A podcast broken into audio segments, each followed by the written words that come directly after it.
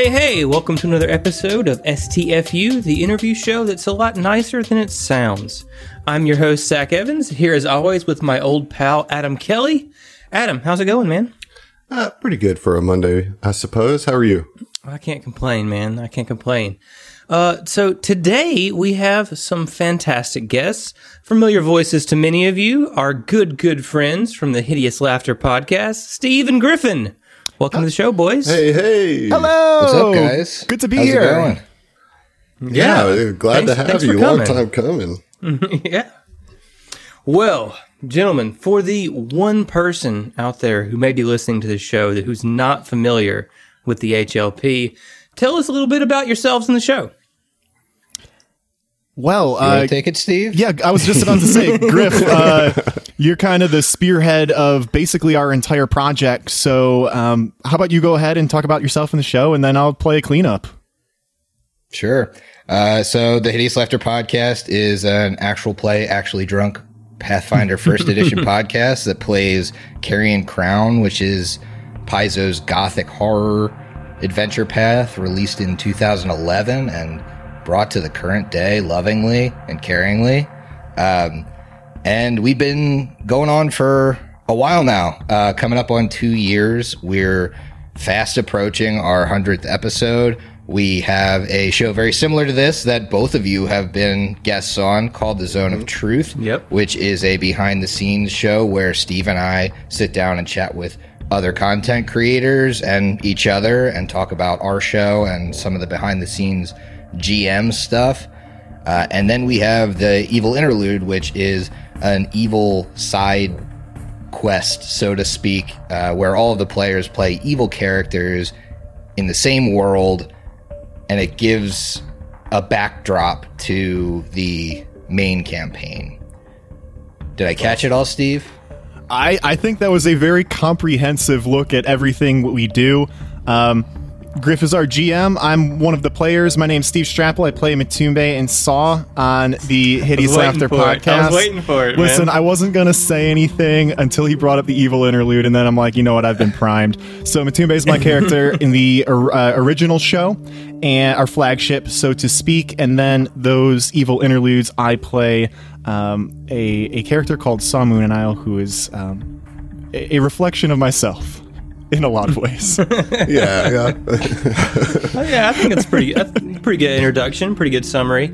Uh, if you if you weren't gonna say it, Steve, I was gonna set you up for it, man. Uh, I'd, Aw. I'd prepared because And who are you? you know, Steve, what do you play on the show? Uh, so for that one person who doesn't know why we're all laughing right now, we have a running bit whenever we do stuff together. I introduce myself in full to the entire STF team, so um, yeah. so All no the- all the confused on who titles. I am. yeah, for 17 episodes now. Same fucking thing. It wouldn't be right if you stopped now, Steve. You know, you've already committed. You got to keep it going. So anyway, guys, what what made you decide to share your TTRPG experience with the world? What why did you decide to make a podcast? I think it all started with uh, a couple of summers ago. We were uh, we were drinking on the weekends a lot, and I just had this idea. I was like, "Hey, we already play. You know, we all we all play Pathfinder. We've all played Pathfinder for a while. Uh, we've never gotten to play together as a group, and by group I mean me, Steve, Haley, Brooks, and Emily. So the the five of us had actually never played together um, in in a campaign. We've all played separate campaigns. Uh, we've all been friends for a long time, but never played something together. And so I thought, well, we. I feel like we have the ability to do this. I feel like it's something that could make our gaming sessions very regular.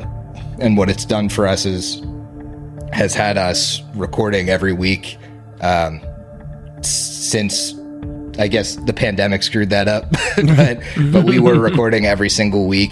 So um, the campaign has been fresh in our minds for two years, and it's one of the more immersive campaigns playing it that way that I've ever been a part of. Uh, I've GM'd a lot of stuff. Uh, was excited to get to GM this because I really wanted to take a story and kind of make it our own and put it out there. I think a lot of folks that do these adventure path podcasts uh, put their own spin on it. I know you guys definitely do. Um, you know, you got to put some put some mustard on it, make it your own kind of special it. flavor. Yeah. Yeah. And uh, I think we've done.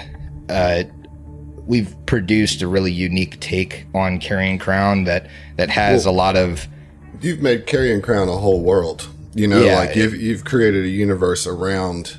It's not just an adventure. You know, you've basically built a whole like lore around it. uh, You know, outside of just the books. That's it's really what I think helps y'all show stand out.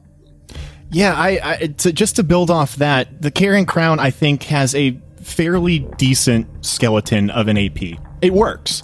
Um, we've talked to a lot of people in the community, Griff especially, who have run it or are in the process of running it, and there are some challenges with the flow of the AP. However, um, what really diving headfirst into the back matter of Carrion Crown and Ustalav and all these cool places where our story takes place. Um, we've really put a lot of skin and muscle on those bones and really tried to flesh it out. Um, I'm, you know, Griff in a lot of ways is an ideas guy, and sometimes in a lot of ways I can be a little bit of a yes man. So when uh, so when Griff was talking about running a show, that was one of those things where I was like, yeah, sure, sounds great. So I was like, on the books, I was into it from day one, but I really kind of never thought it would happen uh, because you know just sometimes things don't work, and this is a pretty large undertaking from day one. So when it actually did happen, I was like, "Oh shit, this is this is really happening." And I'd been Right. playing with with Brooks and Emily for a long time. Uh, I think we've been playing something like two, three years before we started Carrion Crown, um, Pathfinder, and regularly too. We were playing every week. Um, Rise of the Runelords and all bunch of other cool stuff. But you know, putting our voices out there into the ether of the world and the internet um, really forced us to elevate our role play and what we were bringing to the table because suddenly it wasn't, you know, me and three of my friends sitting around the table in my apartment.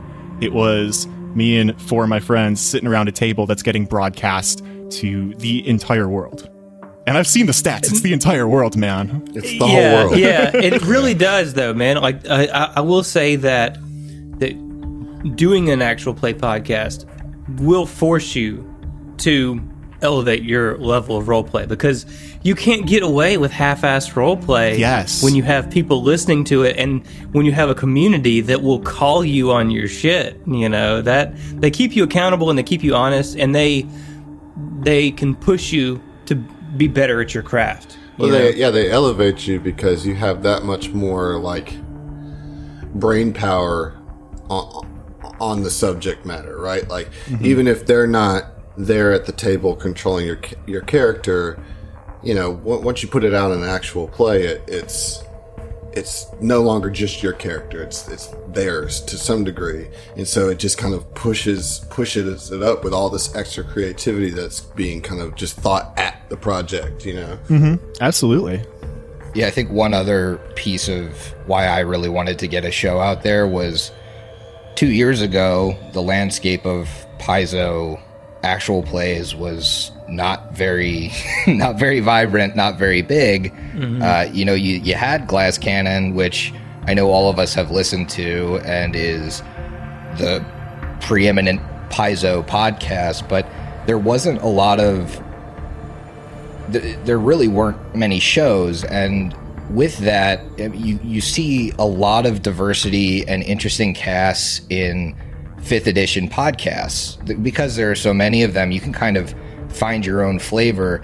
And i found that the flavor didn't really exist in pathfinder where there were people my age playing. It was a lot of people as as pathfinder kind of is that were um, old D&D players have you know are in their late 30s 40s all playing together. And it, it kind of gives a different vibe Are you saying that's old, Griffin? it's it's older than me certainly uh, and and on top of that there weren't a lot of female voices in the Paizo shows at that time. I, I love the fact that Paizo shows have kind of exploded and there are a lot of more diverse casts, but at the time that wasn't really a thing. And so to be able to bring um, two really strong role playing women into the Paizoverse, as it as it were, with uh, with Haley and Emily was uh, was something I was really excited to do. It's kind of a different dynamic with our show because there's two couples, so you can kind of see how that plays out in role play. Spoiler Mm-hmm. alert: it's not really like a favoritism thing ever, but uh, It's but usually more interesting to see. contentious. So it goes.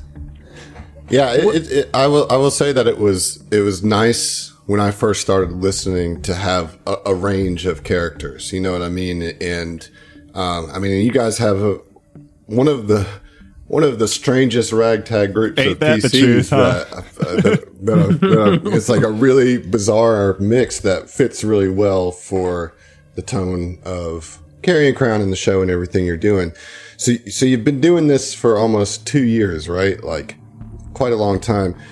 What are some of your favorite experiences or moments in your time as podcasters? I mean, sure, you can talk about some of your favorite parts in in the story, but you know, you might want to leave that, you know, spoilers or whatever. I'm more asking like because you're podcasting it, what that experience would have been some kind of touchstone moments for you. I'd like to kick this off, Griff, if, if I can. Um, I'm going to be very vague here um, to preserve people's privacy and everything. But very early on in our show, um, we received a. Um, think it was a handwritten letter. Maybe it was just an email from um, from a person who was homebound and, um, and and and just was gushing about how much she appreciated what we were doing um, and how it you know lit up you know lit up her life once a week, right?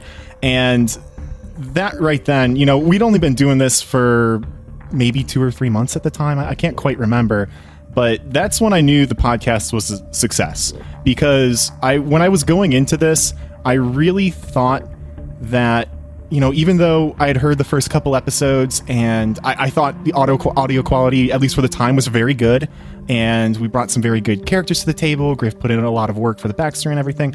I wasn't sure about the longevity of the show, and I just thought to myself, if we can make one person happy, then that's then we've achieved what we should have set out to do. We're not trying to get famous. We're not trying to make money.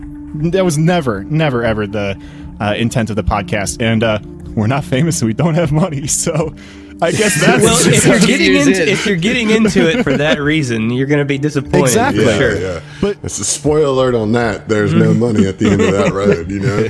but but that but that was the thing, you know, just very early on when I saw that we, even though we had never met this person um, and had little interaction with them, that we had such a substantial impact in their life that they would go out of their way and write a letter and talk about how like we kept their spirits up. You can't beat that. Like, what No, what's more man, important than yeah. that? What is? It's there's nothing. Yeah, nothing. Uh, the, the connection you make with people as a podcaster is is certainly incredible. Uh, Griffin, you, you got any anything? uh, Can you top that really wholesome, amazing I, answer? I don't think I can uh, top that with uh, something more wholesome. But what I will say is that Steve and I had the opportunity last year to do kind of a, a tour of conventions and and really get spread the word about the show, get to meet some people that uh, both listeners and non-listeners. And I think one of my favorite experiences out of that was our Gen Con meetup, Yes.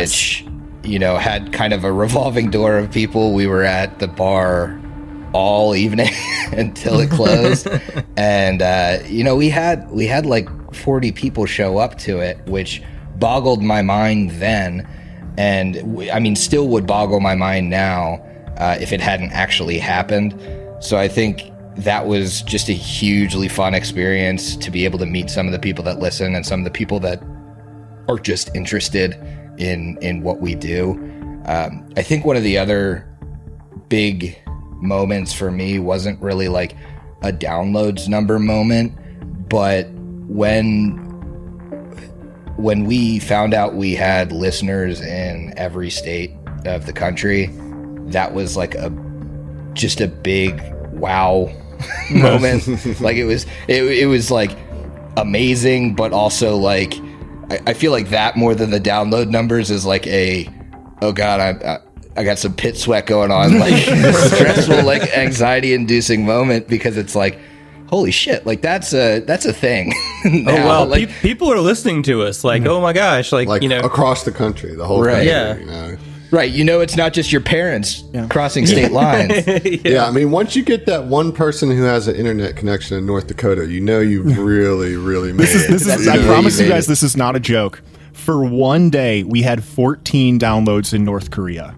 This is not a joke. I was on Podbean and saw it and hovered over it, and it said North Korea 14. And then the next day, it was gone. Oh my goodness. I don't know how No that idea happened. what happened.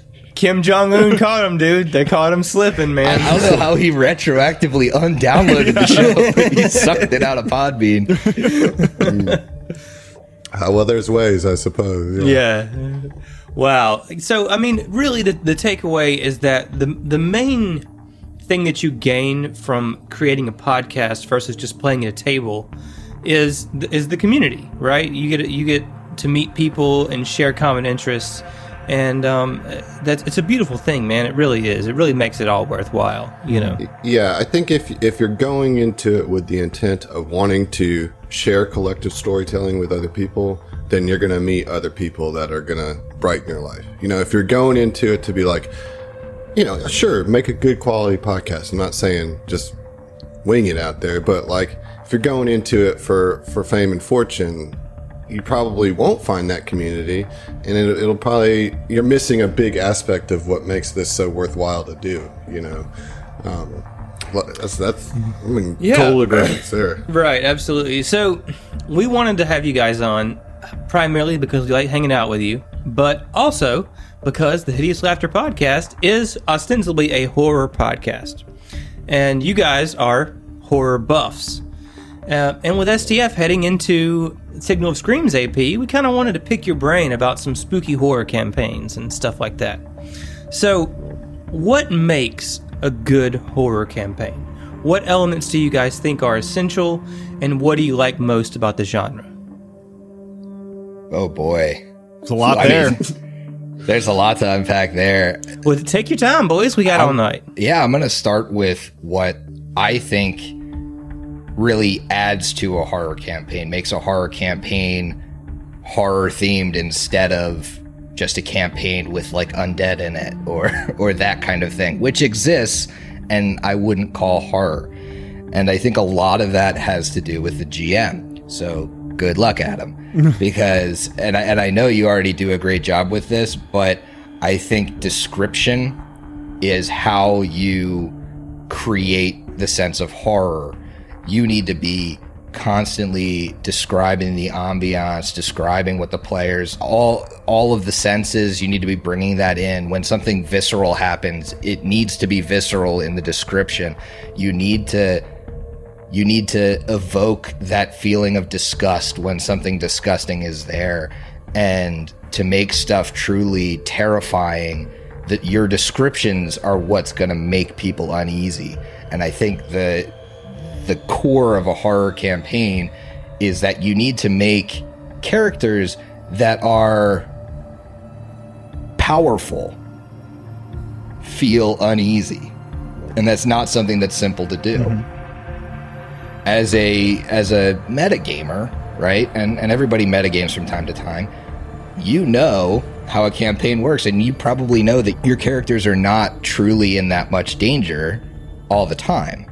They're powerful enough to overcome these situations. They have the tools. Yeah, you're- Unlike you're, you're meant to be an adventure path, Right. right. You're meant to you're meant to go through the whole thing, And that's know? counter to the helplessness you're supposed to feel in a lot of horror scenarios. So, I mean, take any any slasher fit or slasher flick or, or you know th- that genre of horror is really hard to recreate in in a TTRPG, especially in Pathfinder and Starfinder. There are TTRPGs that are geared completely towards horror. Stuff like Call of Cthulhu and Delta Green comes to mind. Yeah, where well, your characters aren't powerful in- Exactly. in, those situations. Like they can die in with any dice roll. You know, then that's like built into the game, right? And I think those are the games where it's really easy to evoke the horror concept because you have that built into the system. So, uh, my other advice for running horror and I know you guys, having listened to our show, have have seen it play out. You need to have some real, lasting consequences, some consequences that aren't going to be whipped away by a, a restoration spell or something like that. So in our game, we have corruptions, and they uh, they stick with the character. They're a horrible thing that becomes a part of that character's backstory and a part of the way they play, and they're mechanically not good. And something like that can evoke horror as well in a TTRPG because it, without making the characters die, which isn't Right. isn't really that scary in this in a setting where characters die all the time. But um, without making them die, you you make them feel the impact of something that either broke their mind or or um, like completely messed with them, changed them, altered them in a way that they'll never play the same again. I, I uh, to piggyback off that, I think um, looking at everything you could possibly do, the scariest thing you can do to somebody, whether it's in a game or in real life, is take away their agency. So mm-hmm. when when you put a corruption on somebody or the you know a curse or something, you know that makes them act in a certain way, you're not taking away what they can do as a character, but you're limiting it or guiding it. And that to me is much scarier than any werewolf or vampire or what have you. The most terrifying thing to me is like in it would it would be the thought of, you know, getting paralyzed in real life and just like being stuck.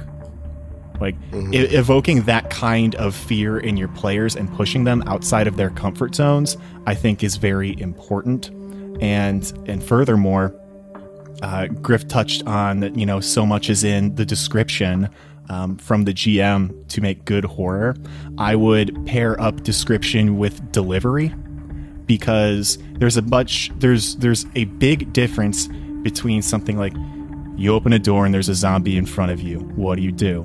And you creak open the door and it's just a little too loud and you're not sure what you see on the other side. There's a beam of light over a figure and something's just not quite right about them. Now obviously I'm adding a lot more description like Griff mentioned, but really slowing down the pacing of how you describe stuff lets that tension build. And you know what you should be doing behind that is being fucking relentless with your Syrinscape or whatever um, background track you have.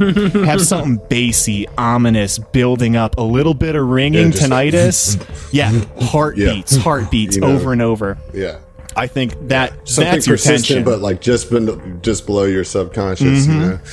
Uh, I'd like to follow that up uh, with that. Like that is great GM advice, and what you mentioned is uh, you, the, with the player agency thing. So, as a player in a horror campaign, Steve, what is what is your advice to the players? It- you know, because you're asking then your players to be like, all right, you got to give up a little bit of this power fantasy to to buy into the horror part of it. And that's I think that's a hard thing to do as a player. Yeah. Um, I mean, you truly have to be a, a phenomenal role player to handle a horror campaign. Um, and I think all we're, I'm doing a bang up job at it. no, no, no. all kidding aside, um, what it comes down to is going into it with an open mind. You know, that's the best thing you can do as a player. You know, do this, uh, execute the same exercises that you would for any other campaign. So, build a character that you care about, build a backstory that you care about, make sure it ties in well with, with the GM. But when things go a little bit sideways, think about the think about how to yes and that scenario. Um, case in point, uh, I came into our campaign with in- Inquisitor of Pharasma. Pharasma is a deity that exists in Pathfinder, or I'm, I'm sorry, Starfinder. So your uh, listening audience may be familiar. She is the the goddess of life and death, and absolutely has no tolerance for the undead. I thought it would be great for an undead themed campaign, and I think so far it's done really well. However, there is a character on our show who is getting followed around by ghosts. Obviously, like that could not possibly jive with my character concept. And my existence also couldn't really jive with hers because I stand antithema to anything that she would want to do. So we have had to find like ways to coexist and make each other work and build each other up as opposed to bringing down each other's character concepts. And I think it's come together really well. The development between my character and okay, spoiler alert, it's Haley's character, um, has has been very fun for me. It always is, right, isn't and, it? and early on in the show, I you know th- that was a little troublesome for me, and I was like, man, how are we going to make this work? And we had a couple close calls where it was like, can both of us make it out of this tense situation alive? Well, I think it adds adds some conflict to your Yeah. story that that is such juice for a GM to like, you know, find, you know, pinpoint and then just extrapolate out, like Mm-hmm. just put the spotlight on that tension, you know. But again, to your point, you have to, I think, as a player, realize at the end of the day, you got to find a way to make it work, you know. And so there there has to be you can explore that inner conflict, but there has to be some kind of understood acceptance that there'll be a compromise at the end of it, you know, or else it's like I just got to leave with my character, and that's that, you know. Yeah, I mean, I think that's good advice in any campaign, though. You know what I mean? To like uh, really buy in, to to Yep. really say yes and as it were, because sure, I know I've run in situations where Adam has presented a scenario, maybe not in this campaign, but in other ones we played, where I'm like, my character wouldn't do this. My character wouldn't do this, and and I have to like you know just like swallow a little bit of my own self characterization to make what works with the story work with my Yeah. character because there's you know it's not always going to be exactly the way that you want it to play out and you got to be willing to be flexible in that so i think that's fantastic advice Th- thank you. Uh, what it comes down to is you build a character with an alignment, a deity, whatever, and things seem very set in stone. But you're playing a role and you're trying to embody an entire other person. And people, human beings, whatever race you are in uh, in Pathfinder, Starfinder world, they're complicated. So, you know, you get into a situation that's a little morally ambiguous, you got to figure it out. So, mm-hmm. that's my two cents. absolutely absolutely. I think it's fantastic advice. So i was going to ask this question. I feel like you guys have kind of already touched on it so we might just need to scratch it but i was going to ask being in an audio only medium how do you effectively translate those concepts of horror into the podcast? And I think that uh, you guys have already really touched on it with, you know, being descriptive and that kind of stuff like that. Is there any other element that you think you can, like, h- how to make this work in an audio medium? I think Steve touched on it, but you, your music has to be very on point. If you're using Mm-hmm. music, if you're using sound effects and that kind of stuff, that adds to the ambiance. I mean, there's only so much description you can give Yeah. for something. Mm-hmm. And at the end of the day, get really good at describing really horrible things Yeah. because that's that's horror. That's horror in the audio medium. Uh, it- you might hear me on our show when I talk, and it's very deliberate and drawn out, and it's uh, I do that hundred percent so that I can like put the stress on when I'm when I mm-hmm. when I'm describing a, a scene and really make the players squirm. And I think yeah, that building works that really tension, well. not delivering that one crucial piece of Mm-hmm. information that they need Yeah, just until like hold, hold, holding Yeah. it out just to Yeah. the very end. Yeah, and, I mean, yeah, and, and kind of milking each word of the description too. You know, letting it letting it roll off your mouth and stuff like that. And I mean, that's that. You know, that's certainly one of the the biggest things that I'm looking at as as we go into this. You know, um, I think one of the kind of fortunate, if not a little insidious, things that you have going for you when you're GMing a group of longtime friends is that you know how to push their buttons.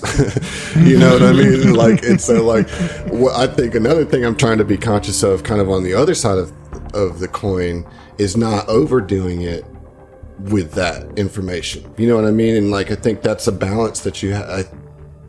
you have to kind of keep to when you're doing a horror campaign is certainly you want to make it scary and certainly you want to make it uncomfortable, but you certainly you don't want to put anybody in a position of where I'm not like even enjoying this anymore. You know? yeah, what I you mean? need the you need the buy-in hundred percent, and that goes both ways. I mean, you as the GM have a responsibility to give the players that hey, this is this is where this is going to go. Like, is is everybody okay with that? Mm-hmm. If not, like you can't take it there. And I think that's the social contract that you create as players. It's a lot easier when you're playing with your friends because you kind of know mm-hmm. where that line is with them. But but I totally agree with you. I mean, why do you think I've been throwing spiders in left and right? It's because Steve's arachnophobic. Uh, me too, Steve. I know. Me too, man. God, dude. That's terrible. I fucking hate it. I hate him so much.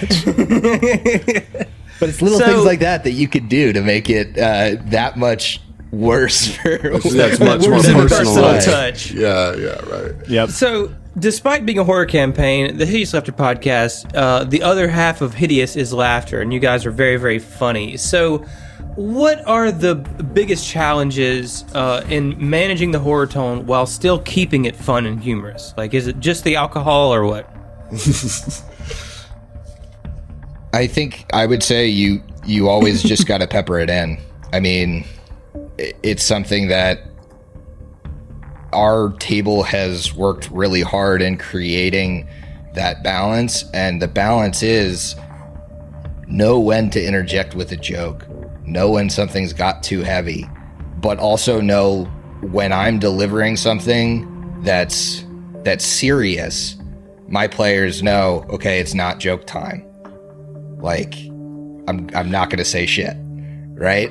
Right. and and so it's a it's a tightrope because we know it's heavy material. If we were doom and gloom and horror 100% of the time, nobody would listen to the show because we're not an audio drama either, right? Yeah. And so we need that table banter. That's one of the things that is a cornerstone of our show. But it's always like, okay, this got a little heavy. Pepper, somebody will pepper something in and make the whole table bust up because you know you you laugh even harder when you have all that nervous tension built up, and then somebody says something and you can let it all out. I think it requires a lot of patience, right? Because as you're saying, sometimes, especially when you're delivering something serious and spooky, you're going to deliver a lot of text or a lot of uh, dialogue in a slow manner. And the slower and creepier and more tense it gets, the greater the urge to break that tension, like with a with a cut a cut in. You know what I mean? And like, it's got to take a tremendous amount of patience to just just wait until the scene has delivered and then you know you give it a second to hit and then you kind of undercut it right that's Yeah, it's it takes a tremendous amount of patience just to listen to Brooks's jokes when he does cut in. So Yeah. Yep. Uh, truly. Truly. You have anything to add to that, Steve? Uh, I just love, man, when when he'll like try out material for the show beforehand. Like when we're mixing drinks downstairs before we start recording, he says a joke and it just fucking bombs. And then, And then he he always repeats it says it. on air. then he goes he's he's like maybe it- this will be man. better when it's on air Man, we call him out on it too, but I, I love that kid to death. He's he's really special. All right. Well, I mean, anybody who's not listening to HLP, pick it up. Obviously, right? Glowing endorsement from uh, from the STF. for sure Crew. and i mean some excellent advice uh on in the Yes, horror absolutely. I, genre. there, there- I, have, I have a lot to to process on that um, because I, I certainly have issues with relinquishing player agency. I know. I, th- I think you might have a little bit of a challenge, man. Uh, you know, I'm sure this is going to come out. Well, yeah, it has to come out after. If you haven't listened to the first season of your guys' show, I don't know why you're listening now. Hey, right, right. So there's some spoilers for that. yeah, but yeah stop you and go finish- listen to the main show and then come back into this You you finish season one with Orin one v oneing the boss of the campaign, and he walks out. yeah, I mean, the inspiration behind him's um, the I can't remember his name. Uh, Zolan. uh, Nate Fillion from Oh, oh, oh, uh, from from uh, from Firefly. Like your character is a registered badass, like Han Solo scoundrel. Like, to to Yeah. have that character in a horror setting, you're gonna have to push yourself a little bit. Yeah, well, and I- to go I- I like immediately from that, like I guess that's what you're saying. To like go Yeah, from that, he's like got he's got to be on right the biggest into- ego trip. yeah, it's it's gonna be tough, man. It's gonna be tough Yeah. to feel small again. Good you thing? I'll have some time to decompress. Yeah, Yeah. yeah, yeah, and- yeah. There's there's a little uh, time time gap between the two campaigns, so um, hopefully I'll I'll find some humility in Orin in the meantime. we believe in you. thanks, thanks. Uh, so moving on to another show, some of you may not know that we are also creating a joint project, the most ambitious crossover of all time, if you will. um, it's a joint actual play of the Attack of the Swarm AP with you guys, and uh, so why not? Let's touch on that while we're here, right? I would Um, say the crossover is so ambitious, it makes Avengers Endgame look like a pile of steaming dog shit. I, See, I we think we you're- I really think we really put them in their place. Yeah, Yeah, I, we I showed think him how you're to do it. 100% accurate with that. No embellishment uh, at all on that statement. That's 100% Well, I would say it's so fact. ambitious it crosses back over to unassuming. Oh, yes. There you go. Wow. There you go. I like Wow. it. I like it. So, I did not start out playing this campaign with you guys. I kind of joined it in media res, if you will. So, can you guys touch on how this came together a little bit? Give kind of the behind the scenes rundown of the formation of the Hideous Tomfoolery project. I mean, I could I could talk about it, but I think most of the credit is uh, is due to Adam. This is true. for, Well- for putting it together. No, well, I just talked to you guys and said I wanted to play, you know, and Yeah. you guys were like, "Yeah, let's do it." And uh, I, I think more so talk a little bit about our our mode of release and and kind of our intent behind putting this out and, and what we're doing with it. Yeah, so I mean, we we were on the fence initially when we started recording it about whether I mean, we we started recording it, but we kind of just recorded it because we all have the equipment to do so and we could. And so we started playing not necessarily with the intention to release it, but just that we had it recorded in case we wanted to and we had it recorded so we all had the opportunity to listen back to it if we wanted to as well. But then when we played those first two sessions, we we all kind of as a party really gelled and it was it was one of those things where we were all chatting directly after we hit stop on the 2nd mm-hmm. episode and it was kind of like yeah, we definitely got to record all of these. Like that was too much fun not to and felt like the session went great and that kind of thing. And so, us being everyone on Hideous Tomfoolery, being podcasters that have been podcasting for a while, doing the actual play thing, we were just like, oh yeah, we'll we'll record these. Adam offered to edit them, so um, it really became a hey, let's just play as far into Attack the Swarm as, as we want to Yeah. um, and and record them, and we can release them however we see fit. Uh, the way we decided to do that is actually really cool, and I don't think anyone's doing it. It's that we're recording the episodes in chunks, so parts of a book, and if you've ever looked at a Paizo adventure path, the individual books generally have several parts. So we're taking those parts, and usually it ends up being like five or six episodes and releasing them as a whole chunk. But we're not releasing them on an RSS feed. You kind of have to have been listening to either of our shows to even know where to go to download the stuff. And you kind of have to be a part of one or both of our Discord communities to even find the links.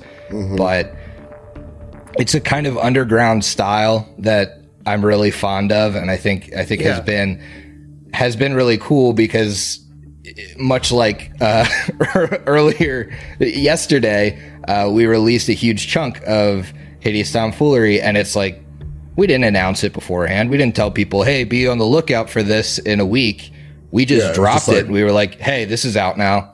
Yeah, Adam, Adam got ahead. done editing, and he was just like, "Hey, is everyone cool with me releasing it?" And we are like, "Yeah, sure, fine, go ahead." Yeah, go for it. man. Drop the Yeah. link. yeah, yeah. Well, because it's like that's the thing is when it's done, it's done, and there's the next chapter, you know, and, and so it's like.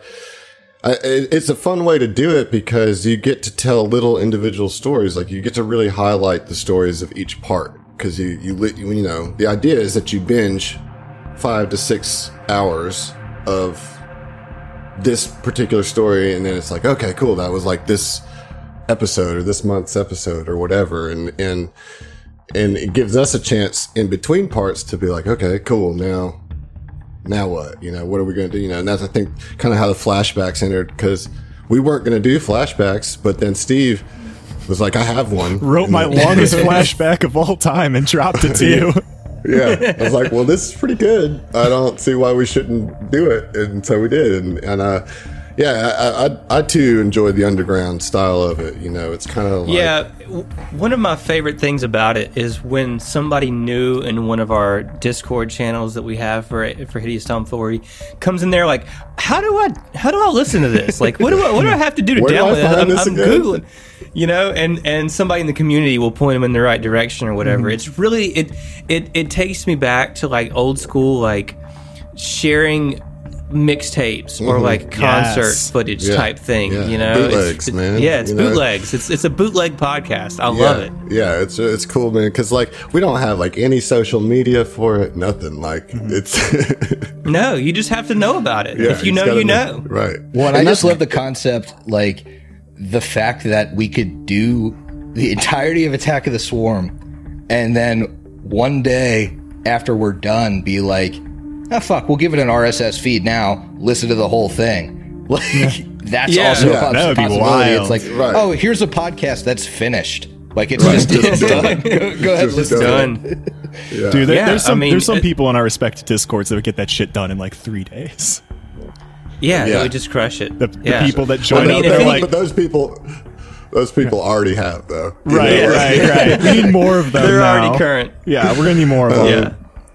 Yeah. Uh, so we're playing Attack of the Swarm, right? That's what we decided to play, Starfinder and Attack Swarm. Which, I mean, the the reason why is when I read that first book of the AP, it just seemed like such a fun, just like you know, it's hard for sure, but like mostly you get you, it's it's Starship Troopers, you know, you just to get to get in there and just play, you know, and so it felt like it would be something that we could we could do. You know, we're all very busy and and and so uh, I didn't want something that was at first, you know, I didn't want something that was like too overly story driven, and I the plan was just to play book one, but obviously we've loved it uh, enough to so we're going to do this whole AP and I read the other books and I was like oh yeah we have to do this Oh, AP. yeah. it's, it's, it's awesome like all the way through it I it's really cool so that being said what are some of the biggest surprises for you of book one of Attack of the Swarm Ooh, are we uh are we spoiling stuff? Yeah, I would say that uh, again, spoiler warning. But if you're listening to this and you haven't listened to Hideous Tomfoolery, stop, go find the secret link, and come back.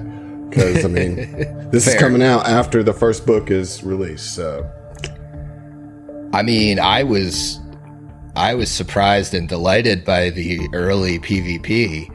Oh, that was But, rough, uh, man. that's that's less so about the the story of Attack of the Swarm, but I I think one of my favorite moments was the the combat that we had on. It, it felt very Halo esque, where we were on the back of like the warthog, um, Yeah. shooting like literally being attacked by a spaceship, which they always tell you is not something that's supposed to happen at Starfinder, but Right. happens in this AP it just always happens. and, and like you know you have you have the party you know meeting Zach's character literally an episode ago getting into a car with him and having him uh, become like the driver you have a completely unprepared party like Steve your character Natasi is like in the driver's seat for a second yep. and gets pushed aside you have you have like the heavies in the back just like doo, doo, doo, and uh, and you know we're shooting into the barrel of this this uh, this enemy swarm ship, which is just not less a ship and more a giant organism, and we're like shooting into its orifices that shoot gunk at us, and like trying to swerve. It's so crazy. It's so like comic book and pulpy and cinematic. You know, it, it's great. That's it's so much fun. What about you, Steve? What were some early early moments for you, or, or Early moments. favorites? Hmm. Well, I mean, we've got three parts out now uh, as of as of the time of this recording. So, a- any moment, not early, just anything. So, so from like a, a macro perspective, I know we touched heavily on where the project came from and how it developed and how we decided, hey, this might actually be something. Um, I was very pleasantly surprised um, sitting down at a, at a virtual table because we are very far away in Columbus, Ohio, from you guys. Um, th- just how well we jived in general. I mean, we got done with the first session, and then Zach, you on the third session. Um, full disclosure, I had never exchanged words with Heath or you before we played together, and effectively, it was like, Right. you know, maybe we were involved in some of the same conversations on one of our discords, but um, we never talked. Actually, we had Adam and Emily on a previous Yeah. on a truth, but um, never actually talked to you guys, and we were just RPing off each other right away, and it was a blast. Uh, so yeah. that was oh, absolutely. so that was a nice little surprise. Yeah, like we finished we finished that um uh, that first episode, and I was like, shit, like Heath seems like somebody I went to like grade school with. Like we just vibe. Yeah, it's very much. It's very much a stepbrothers. Like, did we just become best friends? Yep. So Yeah, I mean, Steve. Steve is definitely that that kind of. Uh, I'm I'm sorry, Heath. is definitely that type of person that's just like immediately becomes your buddy. You know what I mean? I mean, he might be frustrating at times, but he, he's your buddy like right off the bat. You know, because and he and y'all just connected. Yeah. Uh, that, that was a really nice thing, as you said, Steve. Just that immediate like gelling and kind of feeling comfortable around the table was was something I, I I assumed would happen, but was it was really nice when it did. because you know what I mean? you guys you guys have done it with people before, and, and Griff and I have had this experience too, where you sit down and you play a game with someone, you're like, okay, that was fine, that's fine, but yeah. but did it leave a We lasting probably impression? wouldn't have Probably not. released it. Yeah. That's how we felt. exactly like or you know you sit down at a at you go to a convention and you you're at a table playing like pathfinder society or starfinder society or whatever and you know there's some people there that are just you know driving for it and sure more power to him, but at the end of the day like am i gonna remember that dude no way but i remember you guys Oh, thanks. We remember you guys too. But but in all seriousness, it, it really was. It- you could we we could all tell immediately, you know, that there was some kind of table chemistry, and that we all enjoyed, or or in, played in a similar way, had a similar approach to the to the way we come to the games, and I think that really helped the whole thing gel. And I think that. In a lot of ways, you guys' really interesting character concepts brought a lot to this table. So, Talk to me a little bit about the inspirations for your characters. Steve, tell me, how did you come up with Natasi? All right, so I play on this show an android um, medic archetyped mystic. Um, that is uh, her name. Is, her designation is Cora Six, but um, a uh, organics can call her Natasi. That's her name for organics. Um, and frankly, I, th- I think I'm going to tell you guys the same thing that, or, or rather, I'll go on air saying the same thing that I told you guys um, rather rather early in the show. Um, was that I had signed up for this project. You know, Griff mentioned to me that Adam wanted to put this super group together, and I was like, yeah, sure, fine. Um, and I was having a lot of difficulty coming up with a character that I really cared about. Um, I've got a lot more experience with Pathfinder. I could probably bang out a character right now on air, like a concept for Pathfinder. But Starfinder, I'm a little less familiar with, so it you know it was a little difficult, a little bit more difficult for me to come up with something that I really cared about. And I went to the gym before work one morning and was walking back to my apartment, and it just clicked for me. So. Um, I am playing basically our party's literal heal bot, um, characterized as um, Daryl Hannah's character from Kill Bill with the missing eye patch and the doctor's uniform The and whole thing, everything. yeah, yeah. The whole thing. Um, without diving into it mechanically, she is built to keep people alive. Like, I can't hit shit in combat. Most of my skills are trash, but nobody's dying with me on the field. I'm knocking on wood right now. Except you, right? yes. Oh yeah, besides me. Um, but I, I I got really excited about the character concept. There were a couple things that I don't want to spoil here that I had to run by Adam to make sure they were okay, and they were. Um, but I'm very excited to see where the character goes. I've got yes, he yes anded me very well. Um, I've got several things in my head canon that I think would be very exciting to play out, and uh, we'll see how it goes. I it, it's fun playing a support role that at times seems at odds with some of uh, the party. Just trying to Yeah, I, I, I or at least ideolo- ideologically. Yeah. Um, but it's it's fun. I've really been Yeah. enjoying it. Which Natasha's a great character. Um, I, I I I dug her immediately, and and for what it's worth, uh, everyone who is listening at home, Steve's token in roll twenty is literally Nurse Daryl Hannah. It's Yeah. literally just the picture. Yeah. Yes, with her holding up the big syringe Yeah. too. Yeah. It's it's Yeah. the perfect pose. I mean, it's like burned into my mind that that's know, what right, that- Natasi that's looks like. Natasi, right. Yeah. I was very clear with what I wanted the uh, what, what I wanted the image of this character to be.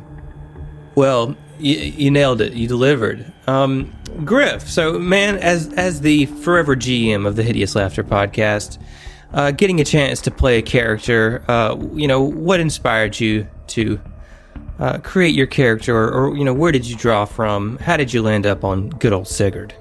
I mean, Sig is Sig's concept came from reading about the planet uh, Dagox Four, which the the concept is it's an entire prison world. So the world is just a jail, and I had him him Sounds come terrible. from that planet um, as a prison guard, enlisted into the military. Um, but he's a vanguard so where where steve's character is the heal bot he is the tank. Um, i really wanted to utilize the new shields that they brought into starfinder because i was really excited for them. Um, but a vanguard is a really interesting class because they play around with entropy.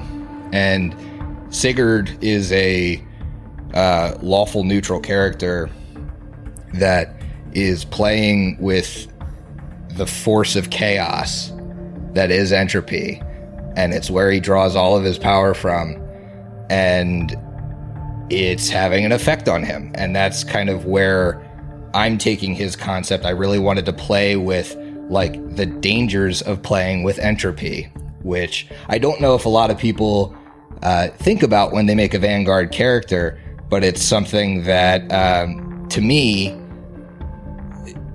is is everything entropy stands for is is the destruction of the universe. That's that's entropy. Everything in, inevitably falls into chaos and sigurd's messing around with that force.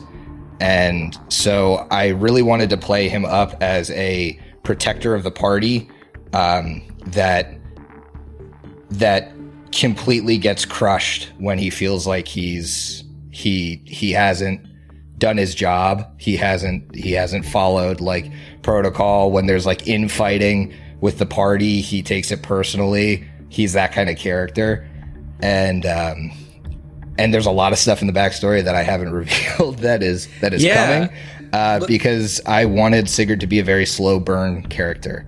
I really appreciate everybody's flashbacks and stuff that you guys all like clearly put a ton of effort into, and they're all amazing.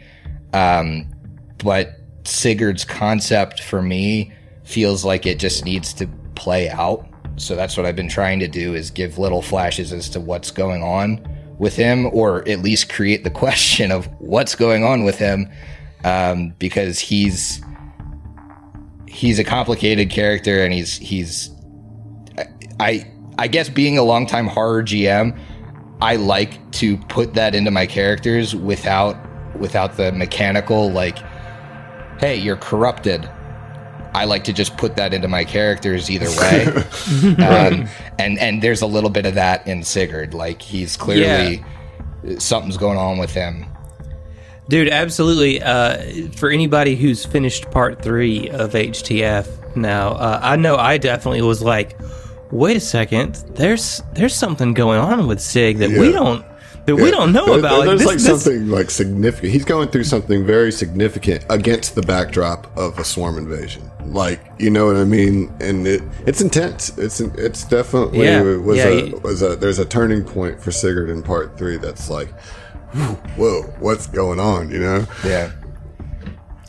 Yeah, I, I, like the Vanguard class concept a lot. I think it's just a really cool class. Like you said, getting the, like having a Constitution based class, and uh, you know, really good with shields, and also dealing with those forces of entropy, which Yeah, is I think an you interesting flavored space the to explore. Vanguard in a really, really interesting way. You know, like I, I think you've, as you said, you've captured the idea of a Vanguard a lot more than I think of what it might come across just on the surface. Like with the mechanics, you know, it's easy to get. Oh, I'm just shooting fireballs out of my my hand. You know what I mean? That's mm. there's there's a lots going on there that you, I, I appreciate that you're highlighting. You know, of like what it actually means to have those abilities. I can't wait to see more.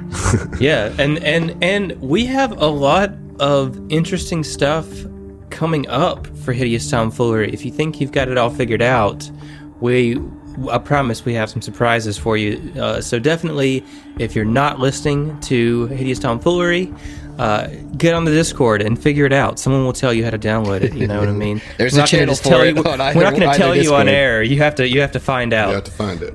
Yeah. So, um, all right, guys. While STFU doesn't normally do a lot of listener questions, we have so much crossover in our listener bases that I thought it would be wrong if we deprived them of a couple of listener questions. So I- I've got Oh, a few for you guys. Oh, no. Well, you can't. And uh, you're not allowed to subject like the Paizo developers to uh, to. you're right, exactly. I can't. I can't right. put I feel them. that. I can't. We have, we're can't more have polite questions. than that, yeah. you guys, no. Yeah, but you guys can take the full brunt. You you know That's what to fine. expect. Uh, we're going to start with a few. If we have time, we'll get into a few more. Um, but first of all, from our good friend Sir Newt, who is the most likely to ascend to lichdom? Is that as a Uh, person? Yeah, that, that's that's where we're starting with this one. Yeah. That's uh, it's the setting the tone. yeah. I, that, yeah, I, I echo Griff's. Is this a person, character, what? You know, Sir Newt did not elaborate on probably a uh, on the specifics. I think so person is what- Let's say let's say member of the Hideous Laughter podcast. Yes. That's tough. Yeah, that's a tough one. I uh,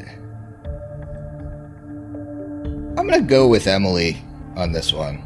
I think Emily, the pursuit of knowledge. she's studious enough to do it. That's Yeah, she's sure. studious Yeah. enough to do it. I think Experiment Brooks club, is your just see what sleeper. happens. Brooks is a sleeper, but he'd have Brooks to is- have other people perform the ritual for him. Well, Emily, Hmm. you know, Yeah, Emily would Emily would the become a ritual. lich first, and then she would make him a lich, and there you go. Brooks would just get suckered into it, you know. Like, okay, Yeah. yeah, yeah. I think Emily's the only one of us who could do it because she's a literal doctor and none of us are smart besides her. I, I, j- I kid. Um, but she is a literal doctor, so she could probably figure it out. Um, but she also has a heart of gold, so I don't see that happening to her. But I could see Brooks getting fixated on it, and uh, she would help him out. So I could yeah, I'm see- going to say Brooks. I could see think that's a Emily as the. Um, it was in one of the editions of D and D that had the. Uh, I can't remember their name, but they're they're the good version of liches. They're still undead, but they're good aligned. Pathfinder and Starfinder kind of have the all undead or evil system Yeah, in they place, but um, D and D in one of their settings had good liches, so I could see that happening.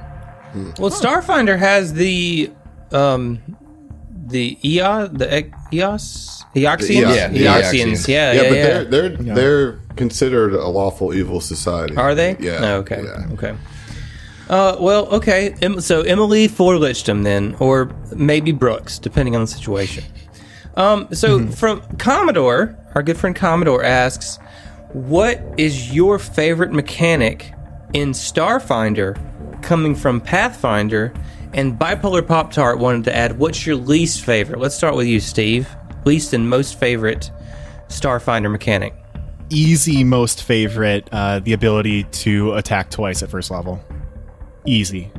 Uh, you, you take a little bit of a penalty for it, but I think that is a phenomenal add to the system. Um, least favorites, a lot more difficult. I would say, I, you know, as being the habitual either player of Pathfinder or player of Starfinder, it feels like I'm shooting myself in the foot a little bit. Um, but I think it might be worthwhile re-looking at how to kill players because there's massive damage rules and you run out of resolve points but after level one or maybe you know including some very high level stuff it seems like that middle ground is very difficult to kill a player um, which a lot of times makes or can take a lot of tension out of encounters it's kind of like going back to a series and watching like a prequel. Well you know the lead character is going to survive because he shows up in the original movie right.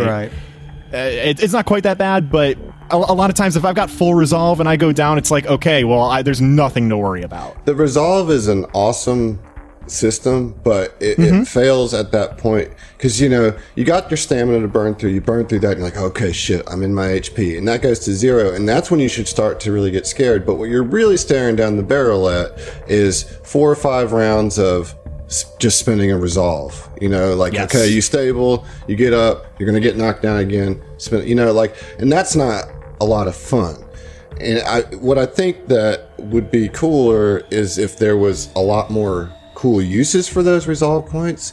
So like you were more motivated to use them, thus having less to rely on in those situations. You know? Yeah, I was going to say the same thing, Adam. I I think that's mm-hmm. a good good suggestion. Hundred percent. I mean, that's the way my character in Hideous Tomfoolery is built. Like, it is a resolve-based class where I'm pumping heals using that resolve channel. Well, what does that do for me when I've been healing the rest of the party and only have one resolve left, and then some enemy focuses on me? Then I'm in serious trouble. So I, I 100% agree. Make more classes a little bit more resolve dependent or something. I don't know. Yeah, your front line, your front line fighters need to have a reason to use them because most of the classes that mm-hmm. use resolve like in a really cool way and like like oh I'm going to use them. It's your envoys and it's your you know your mystics. You know especially with the way way, way you're building with the archetype is like they're not really being focused on unless you know as a GM you're kind of meta and you're like oh I need to take out the medic so you know what I mean because they're the easiest Yeah. target you know and some some enemies would know that but you know a lot wouldn't Well, Of course.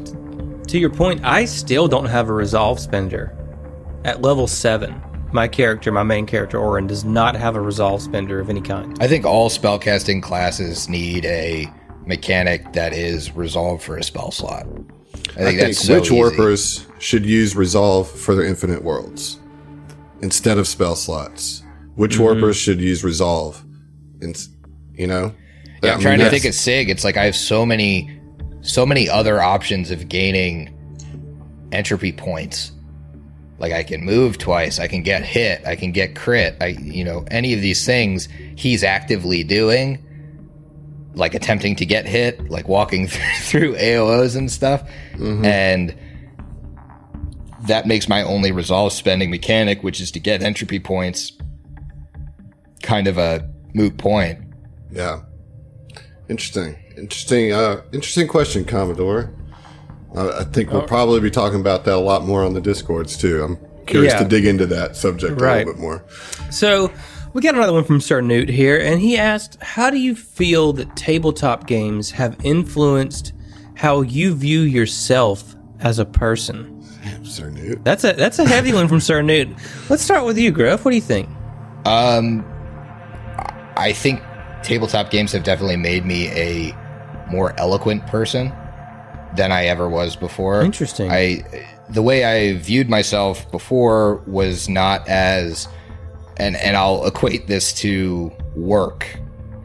I've since we've started doing this, I've gotten many many compliments at work for being able to run a meeting, for being able to present an idea concisely and well, that I think is a direct result of me GMing constantly and that that I probably didn't have coming right out of college. So for me, TTRPGs have just kind of made me a better communicator. And I think that's a huge skill that gets built with with this hobby a way to express yourself a little bit easier because it's necessary in a role-playing game. Absolutely. I think that's a, a fantastic answer. Steve, what, what do you think, man? How the, how's it changed you playing tabletop? besides the fact that it just I think made me a, a better role player on any other game I play. Um, I, I, I it's helped build my confidence a lot. Um, I have struggled with that my entire life, um, but you know, I was at a, a conference for work a year ago or so now, and I was asked to like guest on this video and talk about a subject that I was very knowledgeable of that was eventually going to be used by um, uh, by folks or uh, uh, what, I can't even think of the the name for those the like people that try and get stuff done on Capitol Hill. Um, Lo- lo- yeah, like, like, a, like a lobbyist to, to present ideas to senators and stuff. So like that video was going places, and I was super nervous to to say a couple words on a topic that I was very knowledgeable on. But then I thought to myself, like, we record a show that I put out every week, and that I've seen the download numbers. We've talked earlier about where those downloads come from. People all over are listening. Like, I can do this. And also, on top of that, you know, having the confidence to be vulnerable, I think, um, has helped me a lot. Um, I I've admitted more stuff on air to, like to the world than I have to like a lot of my close friends. um, and I, I, I think I Right. think just after a while you get to the point where, hey, like I don't need to be tough. I don't need to be cool. I just people who have been responding to our show have been appreciative of who I am as a person. So I might as well just talk about my flaws. Like I've got problems. May as well Yeah. lean into me. right. You know what? Like I, I'm not perfect, and I finally, after however many years, have gotten comfortable with just owning those, and it's helped. I think it lets you it really lets you test drive a lot of aspects of yourself Yes. at the table. Yes. A lot of aspects that Yeah. may not be yes. comfortable aspects for you to talk about. You can kind of explore in the characters you make. Like Steve, I know you draw direct parallels with Saw, the character you made, to yourself in a lot of ways. I mean, you cast him as you, It's very true. yes. uh, and,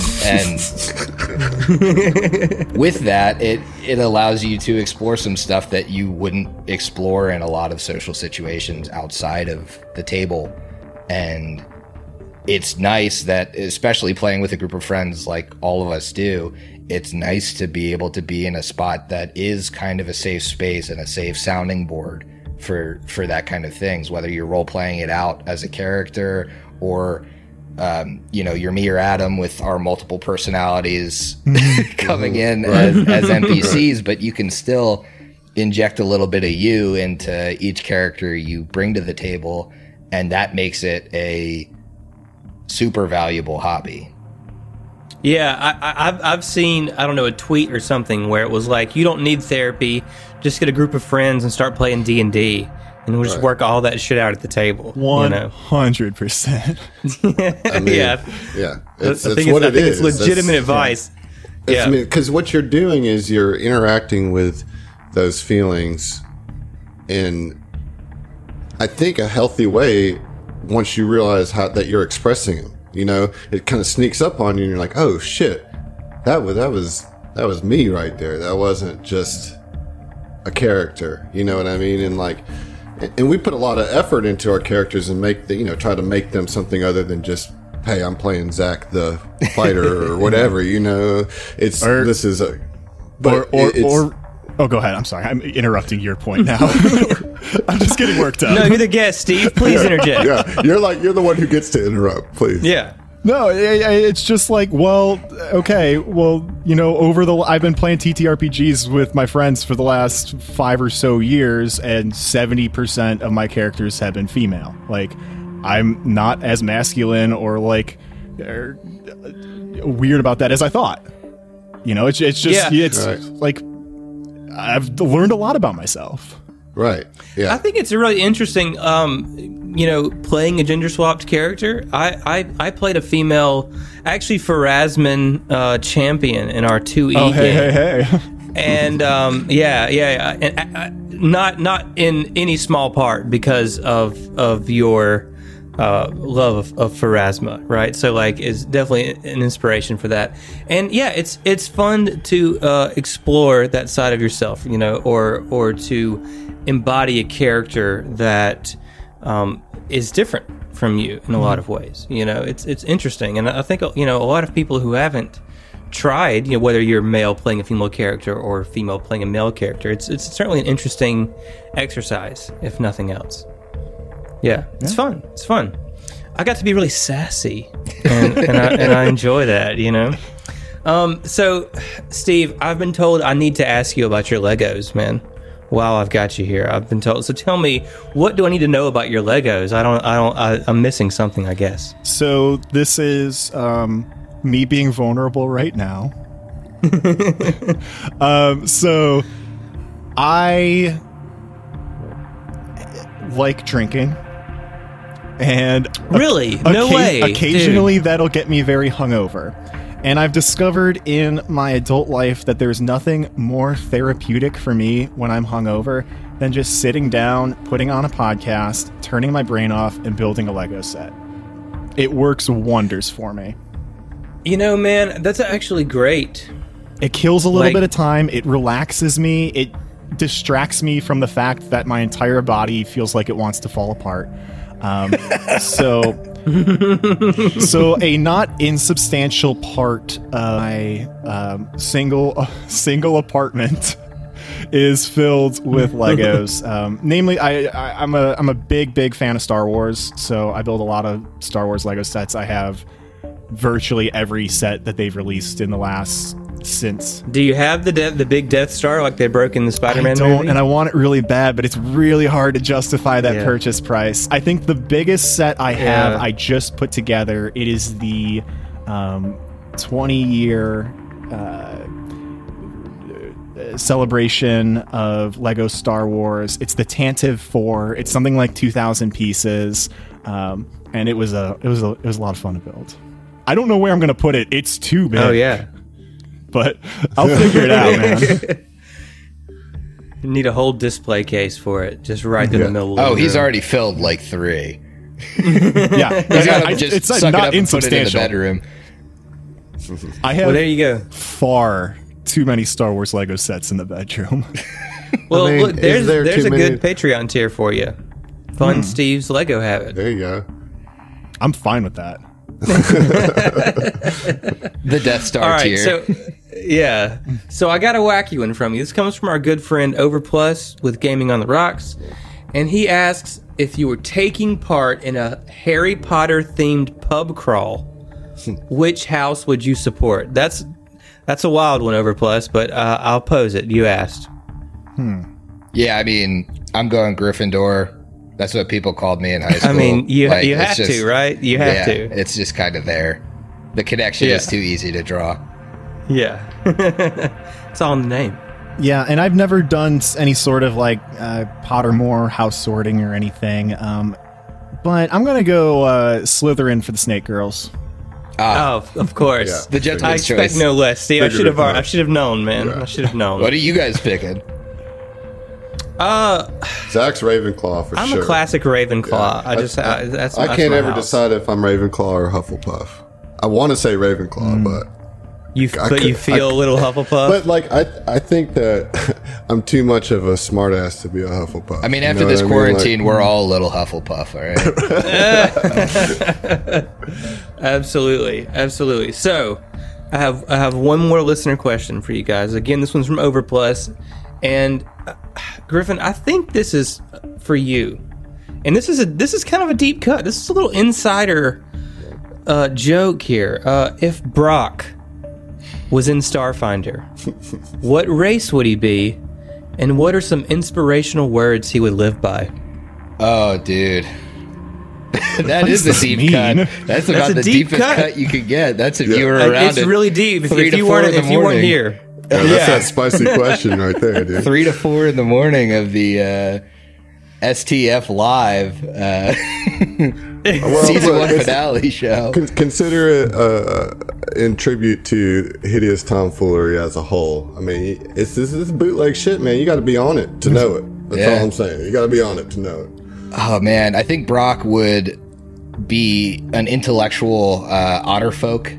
I don't remember their actual name, but um, he because he lets the hate roll off him, much like otterfolk Right. with their water impervious uh, fur, uh, and I think they get cold resistance too, which is right up Brock's alley. Um, What would he live by? oh boy. Um, I think I think he would take the the upcoming AP to heart. I think he would uh, he would say "fly free or die." there Yeah, you go. yeah. There you go. Nailed it. Nailed it. Quote Uh, Brock. Yeah. On on that note, guys, um, do you do you want to plug the show again real quick before we head out? Uh, you wanna give out your deets so they can know where to find you if they don't already. I guess we could flash those deets. Yeah, man, hit, do it. get a little deets. Yeah, so uh, just look up the Hideous Laughter podcast. We're on all podcasting apps. Anything you use to listen, we're there. Um, we're at Laughter Hideous on Twitter. We're at Hideous Laughter Pod on Instagram, as well as Twitch is twitch.tv slash Hideous Laughter Pod. Uh, you can also check us out on Reddit. Um, one of our good buddies, Lord Deathquake, set up a subreddit for us some time ago, and uh, so that is the coveted R Hideous Laughter. So we snuck in under the radar and got that. Um, nice.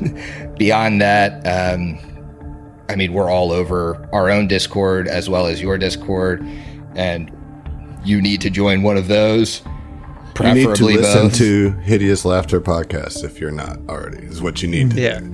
Like for real. Like there, you know, we- this. I think this gets said every time we get together, but the the mutual friendship and respect between these two pods goes deep, and it's because the shows are. I mean, th- their show is on on it. So get you some.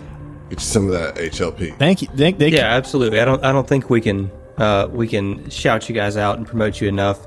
Uh, we, you know, we love you guys. I know our community loves you guys because they're your community as well.